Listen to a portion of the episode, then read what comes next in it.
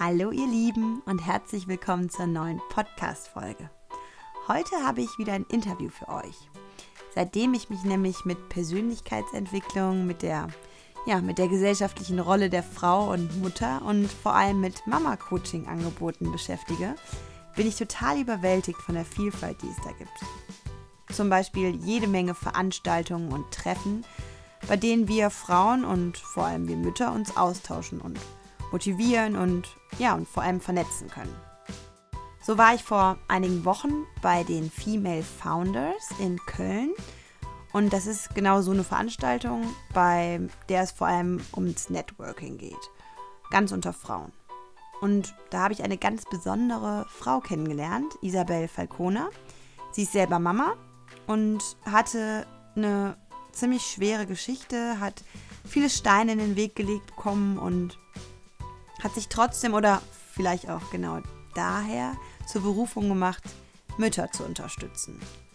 Und ich habe mich total gefreut, als wir uns zum Interview getroffen haben und, und ich finde, es ist ein wirklich spannendes Gespräch daraus geworden. Aber hört selbst. Ja, erstmal vielen Dank für diese Vorstellung. Also ich bin Isabel Falcona, ich mache Mütter stark. Das ist meine Berufsbezeichnung und ich arbeite beratend und als Trainerin mit Einzelpersonen und in Gruppen und habe ein kostenfreies Angebot in Form von Blog und der Interviewreihe, die über Facebook Live stattfindet. Ähm, ja, also ich beleuchte das Thema Muttersein aus einer feministischen Perspektive und mir geht es, beziehungsweise ich finde, dass es eben dass dieses Thema einfach hochfeministisch ist, Mutter zu sein, gerade in unserer Gesellschaft mit allen Höhen und Tiefen, die es eben bietet, in dieser Gesellschaft Mama zu sein. Es hat weder nur Vor- noch weder nur Nachteile. Was heißt ein hochfeministisches Thema für dich? ja, gute Frage. Ähm, du hattest mich vorhin nach meiner Geschichte gefragt. Vielleicht kann ich das darüber ein bisschen erläutern. Und zwar bin ich 2011 schwanger gewesen mit meinem Erst Erstgeborenen. Und ich habe, also ich, ich bin recht modern in den 80er Jahren aufgewachsen. Meine Mutter ist mittlerweile Professorin, hat immer gearbeitet. Mein Vater hat zwischenzeitlich auch mal Auszeiten für die Kinder genommen. Hm. Ähm, hat irgendwie, die haben sich im Haushalt alles aufgeteilt. Das heißt, so diese klassische Rollenverteilung, die kannte ich so erstmal nicht, sondern habe die dann über Klassenkameraden zum Beispiel kennengelernt. Ich betrachte es als unser Geburtsrecht, dass wir gleichwürdig sind und dass es eben nicht darum geht, sind wir Mann, sind wir Frau, sondern sind wir Mensch und sind wir menschlich auch. So, auch wieder in allen Facetten. Und dass diese ja, Errungenschaften, die wir Frauen heute ja teilweise schon als selbstverständlich betrachten, selbstverständlich sein sollten, aber eben nicht sind. Also zum Beispiel, dass wir wählen gehen können, dass wir über ein Konto verfügen, dass wir uns selber entscheiden können, ob und was und wie viel und wo mhm. wir arbeiten. Ähm, also diese Selbstbestimmung und Unabhängigkeit ähm, auf allen Ebenen, die wir Frauen hier in Deutschland schon zu einem großen Teil ja, zur Verfügung haben, die sind erstritten und erkämpft. Ja, absolut. Die sind uns nicht eben ein, einfach so Gott gegeben. Noch in den 60ern konnten Männer bis in die 70er rein sagen, dass sie nicht arbeiten dürfen. Genau, da konnte der, musste der Mann eben sein, sein Okay geben und durfte dann auch äh, dementsprechend sagen, nee, das passt jetzt nicht, die kommt ihren äh, mütterlichen Pflichten nicht mehr nach. Ähm, anderer Punkt wäre zum Beispiel der Straftatbestand Vergewaltigung in der Ehe, der erst 1994 dann komplett verabschiedet wurde.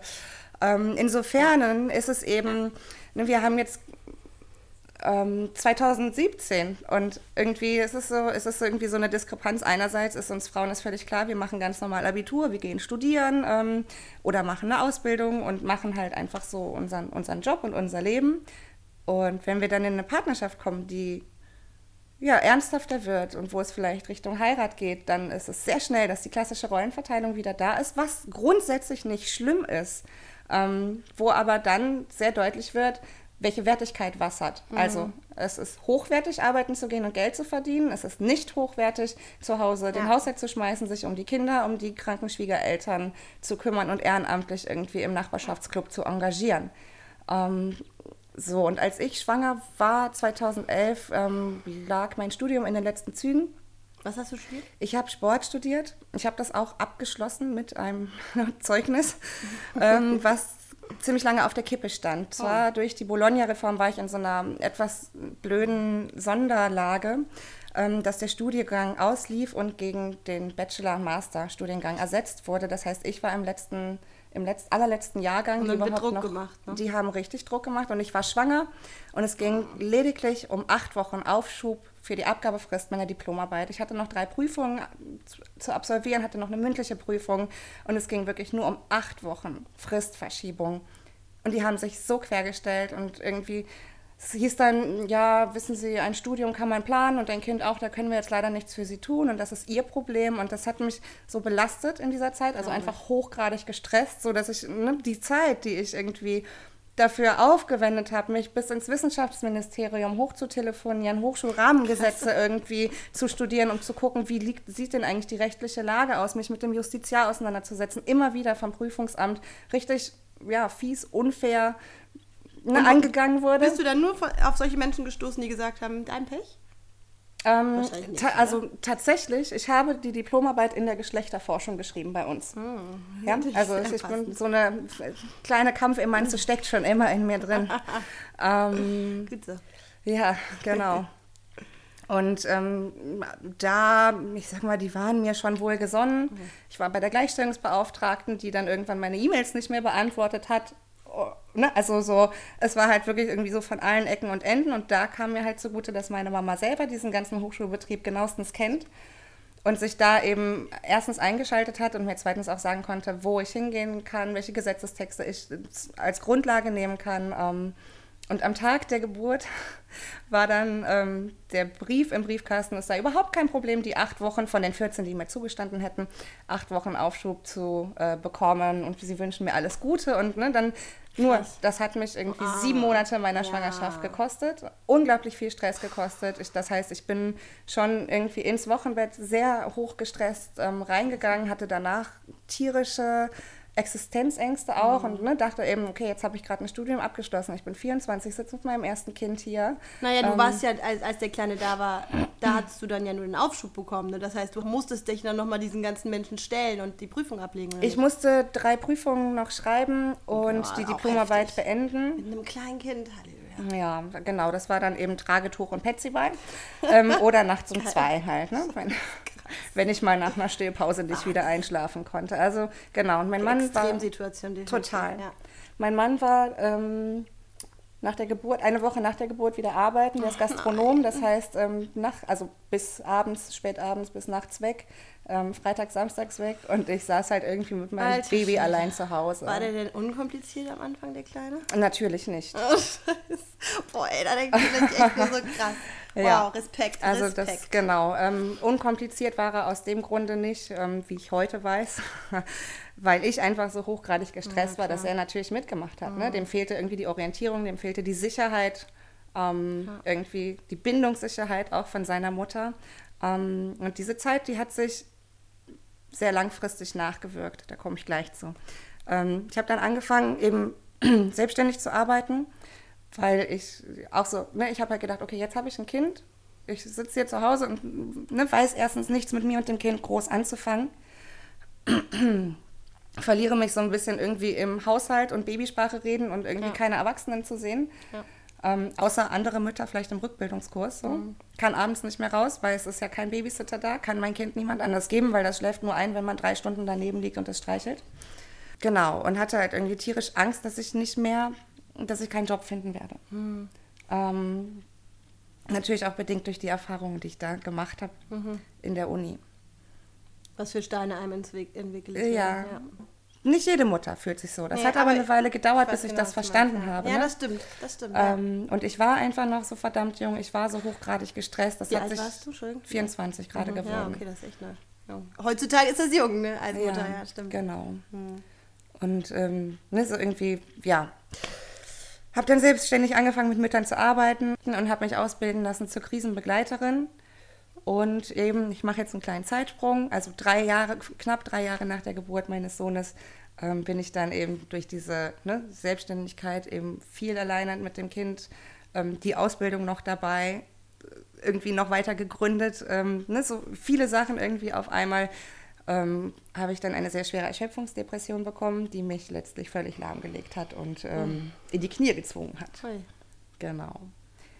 Und habe da eben, ne, also auch, ich meine, ich habe sehr viel Kontakt mit Müttern, natürlich beruflich, privat ja auch.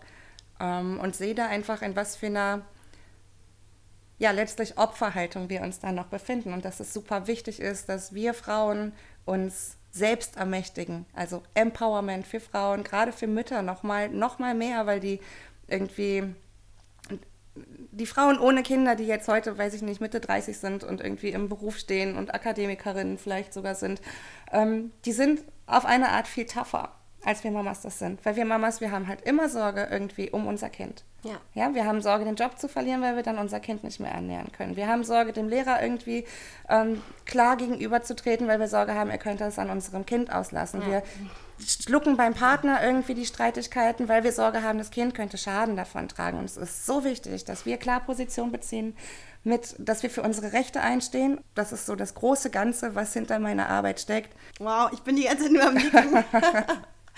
so wahr und da ist so viel drin, wo ich jetzt gerne nochmal reingehen würde. Einmal diese Sache, was du gerade schon angesprochen hast. Natürlich haben nicht alle Mütter dieses Gefühl. Manche sind wirklich in dieser Rolle, zu Hause. Und das ist so toll und das finde ich wunderschön, aber man darf sich nicht das Gefühl geben, dass man es nicht richtig macht oder nicht keine richtig gute Mama ist, wenn man das halt nicht hat. Ne? Menschen sind unterschiedlich und zum Beispiel ich, für mich war das auch ganz schnell klar, das ist nicht meine Erfüllung. Damit habe ich nicht gerechnet. Ich dachte, ich bin eine Mama, Mama, Mama, Mama. Bin ich nicht. Ich bin halt super gerne Mama, aber auch super gerne noch viel mehr. Dieses schlechte Gewissen, was du angesprochen hast, wie war denn deine Situation? Du warst dann in einer totalen Erschöpfung. Was, also ist das so ein Burnout gewesen oder was war das? Also eine ganz klassische Erschöpfungsdepression. Die Psychiaterin, an die ich geraten bin, die war leider ganz furchtbar schlecht. das hat leider. Das hört man leider so häufig. Ja, das hat leider nicht funktioniert. Also was heißt leider? Im Endeffekt war es gut. Ähm, sie hat sich sehr kurz nur Zeit für mich genommen und mir dann Medikamente verordnet und mich wieder weggeschickt. Ähm, dadurch, dass es eben mit uns nicht passte, hatte ich dann aus meiner Sicht das Glück, dass ich dann recht schnell diese Medikamente auch wieder abgesetzt habe. Ich habe dazu ähm, auch wieder das Glück gehabt, dass ich noch einen Psychiater im Bekanntenkreis hatte, mit dem ich das bisschen besprechen konnte ähm, und mir dann einen neuen, sehr guten Hausarzt gesucht, mit dem ich das auch alles besprechen konnte. Der hat, und das finde ich super wichtig, ähm, ein Blutbild gemacht, ein großes Blutbild gemacht und eben nochmal getestet, Sachen, die so in den Blutbildern nicht drin sind, nämlich Vitamin D3, B12 mhm. und nochmal nach beiden Eisenwerten geschaut, was bei Frauen eben auch oft ist.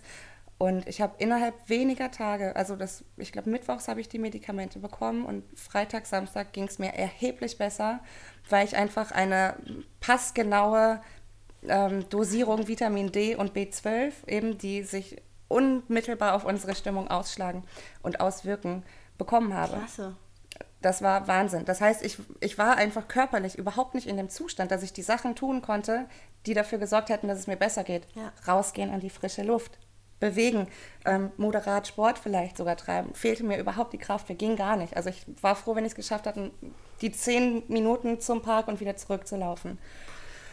Ähm, Fahrradfahren konnte ich zum Beispiel nicht, weil der, ich beim Windstoß umgefallen wäre, weil ich halt nichts mehr gegessen habe und einfach so extrem dünn geworden bin. Ähm, und durch dieses Vitamin D bin ich in die Lage gekommen und auch B12 bin ich in die Lage gekommen, überhaupt wieder zu essen. Ne? Und dann so langsam dafür zu sorgen, dass es mir besser geht. Vitamin D ist ja, was durch Sonnenlicht auch gebildet wird. Ganz ne? genau, ja. ausschließlich durch Sonnenlicht mhm. gebildet wird. Oder halt in Tablettenform. Ganz genau. Oder in Tablettenform kennen wir alle Mamas eben von unseren Babys. Mhm. Die kriegen das ja auch, um der Rhinitis vorzubeugen. Ja. Ich nehme übrigens auch immer einen Tropfen für mich, weil ich nehme. Ach, der, also ich glaube, der eine Tropfen so bringt nichts, genau. Ähm, das muss man schon recht hoch dosieren. Ähm, die Sache mit dem Vitamin D ist, dass eigentlich wir alle hier einen Mangel haben, weil die Sonne einfach, ne, wir sind vom Äquator so weit weg, dass die Sonne recht weit ist. Wir haben recht lange Winter hier. Ähm, dadurch ist es eigentlich kaum, kaum möglich, ähm, auf seinen Vitamin D-Wert zu kommen. Mhm. Und wenn es halt schon so einfach ist, ne, dann, also etwas, was man erstens ganz klar messen kann mhm. und zweitens so schnell beheben kann. Und ich habe dann ähm, ein bisschen mehr Kontakt wieder zu meiner eigenen Spiritualität bekommen, die ich so ein bisschen verschlossen hatte. Und letztlich lag für mich da die Heilung auch drin. Ähm, Heilung ist vielleicht so ein bisschen, ich weiß nicht, ob das das richtige Wort ist, weil ich denke, wir alle haben unsere Lebensthemen, die uns begleiten und die halt besser werden.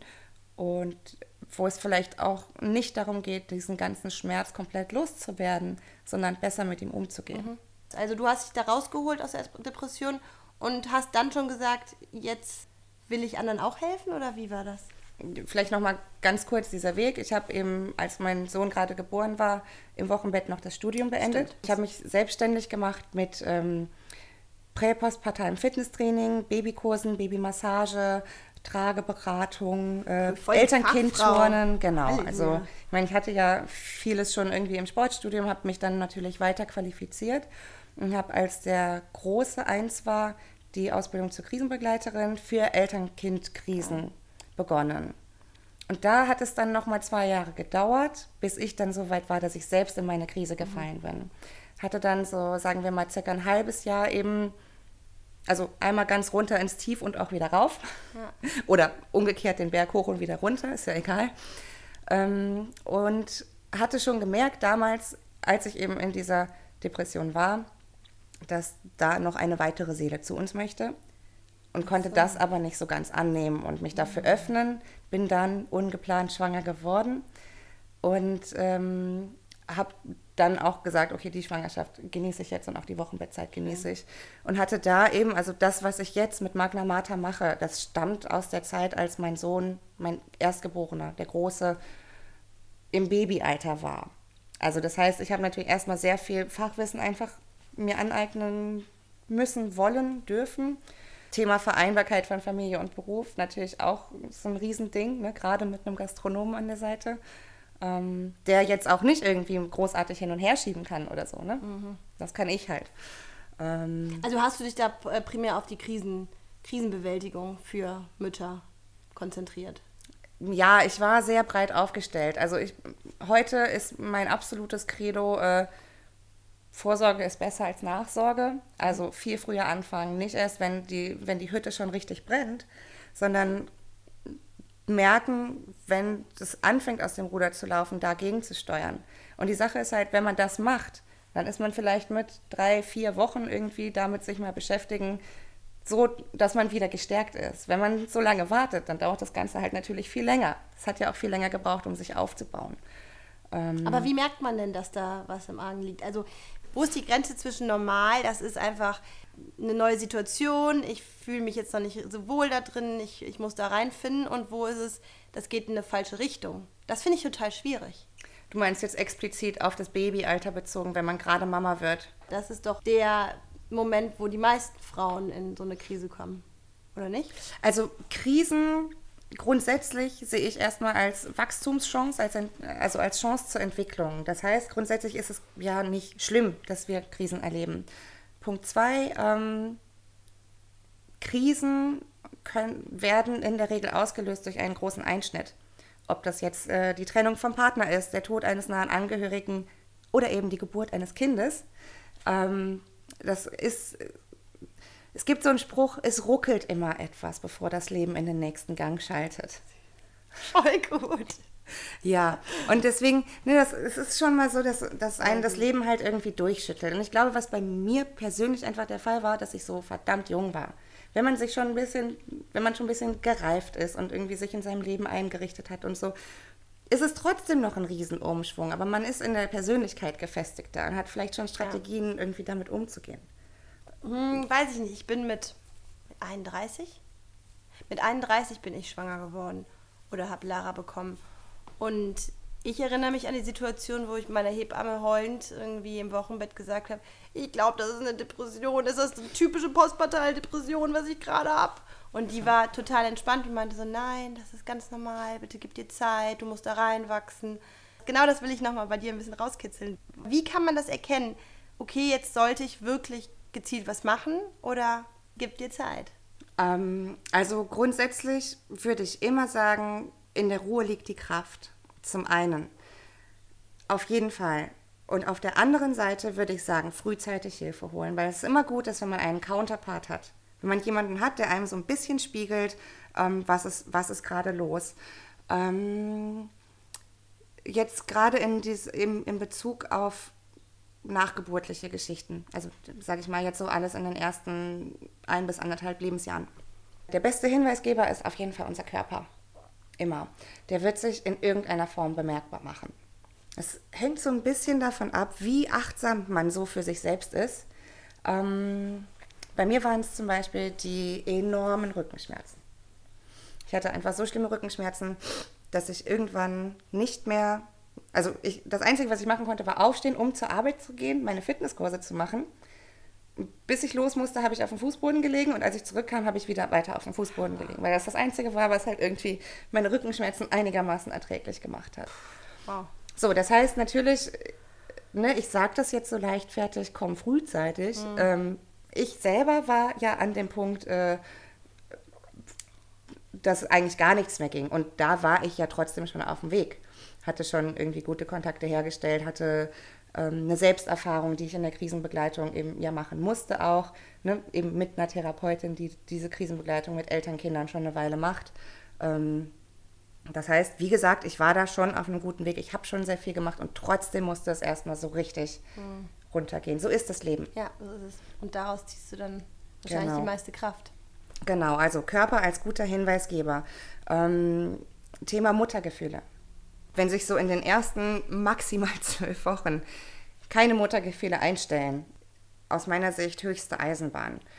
Wenn man so Geschichten wie Gewaltfantasien gegen das Kind hat, gibt es durchaus. Ja, boah, ich werfe das gleich an die Wand, das Baby. Oder so Sachen wie, ich bleibe von allen Fenstern und Türen weg, weil ich habe Angst, da rauszufallen Ja. Allerhöchste Eisenbahn, sich mit einer kompetenten Person vertrauensvoll mal zu beraten, was die nächsten Schritte sein könnten. Was gibt es denn da für Angebote? Also es gibt zahlreiche Angebote und man muss das Richtige für sich finden. Das Problem bei klassischen Psychotherapeuten, vor allen Dingen mit der Kassenzulassung, ist, dass sie sehr lange Wartezeiten haben. Das heißt, da ist die Hilfe zwar nötig, aber sie kommt halt eigentlich viel zu spät. Das war auch bei mir der Fall. Ich habe gesagt, ich stehe hier mit akuten schweren Depressionen in einer Praxis, die haben mich nicht mal zum Arzt gelassen. Und gesagt, tut mir leid, wir haben keine Kapazitäten. Ich sage, was soll ich jetzt machen? Ja, weiß ich auch nicht, müssen Sie leider gehen. Im Endeffekt hätte ich mich bei der Kassenärztlichen Vereinigung darüber beschweren sollen. Definitiv, Ah. weil die das nicht dürfen, mich da wegschicken. Weil im Endeffekt, wenn jemand sagt, akut, schwere Depression, kann das bedeuten, ich stürze mich gleich von der nächsten Brücke runter. Ja. Und ähm, so einen Beinbruch zu versorgen ist kein Problem, aber diese psychischen Erkrankungen zu versorgen ist halt schwierig. Das heißt, es gibt verschiedene Anlaufstellen und es ist sehr wichtig, dass man da für sich genau hinschaut, was passt. Erste Anlaufstelle natürlich die Hebamme, Stimmt. ähm, der Frauenarzt, wenn da ein gutes Vertrauensverhältnis besteht. Es gibt die Babykursleiterin, die in der Stadt Angebote kennt. Es gibt kostenlose Angebote von der Caritas, von dem Sozialdienst katholischer Männer bzw. katholischer Frauen.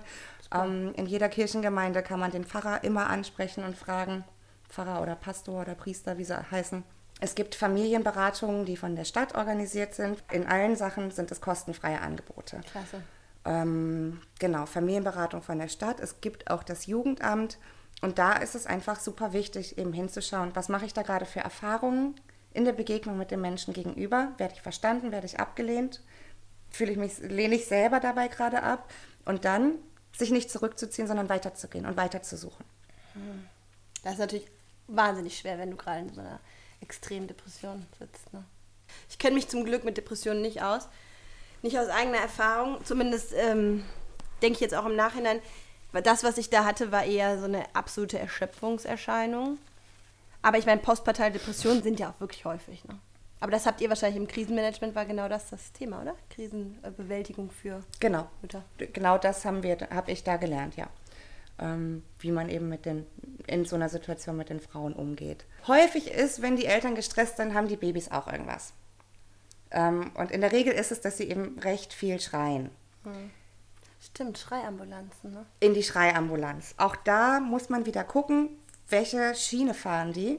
Ja, wenn die dir jetzt sagen, okay, äh, legen Sie Ihr Kind einfach alleine ins Bett und lassen das schreien, ist das Problem nicht gelöst. Gibt Glaubst es, du- durch, gibt es durchaus auch. Es kommt wirklich einfach darauf an, welche Schiene der Typ gerade fährt, der vor mir sitzt und passt das zu meiner Schiene. Ich will damit nicht sagen, jede Schreiambulanz ist schlecht. Ja, sondern ich will damit einfach nur sagen, finde den Weg, der für dich passt. Warum ist das denn so, dass heutzutage so viele Mütter in Krisen kommen? Was denkst du? Zum einen, es braucht ein ganzes Dorf, um ein Kind großzuziehen. Wo ist das Dorf? Ja?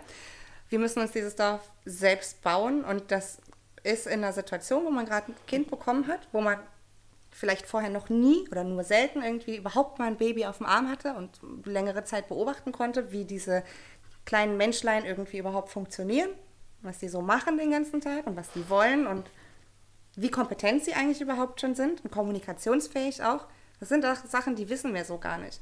Die Biologie hat es nicht so eingerichtet, dass eine Mutter mit einem Kind oder zwei, drei Kindern alleine den ganzen Tag zu Hause sitzt.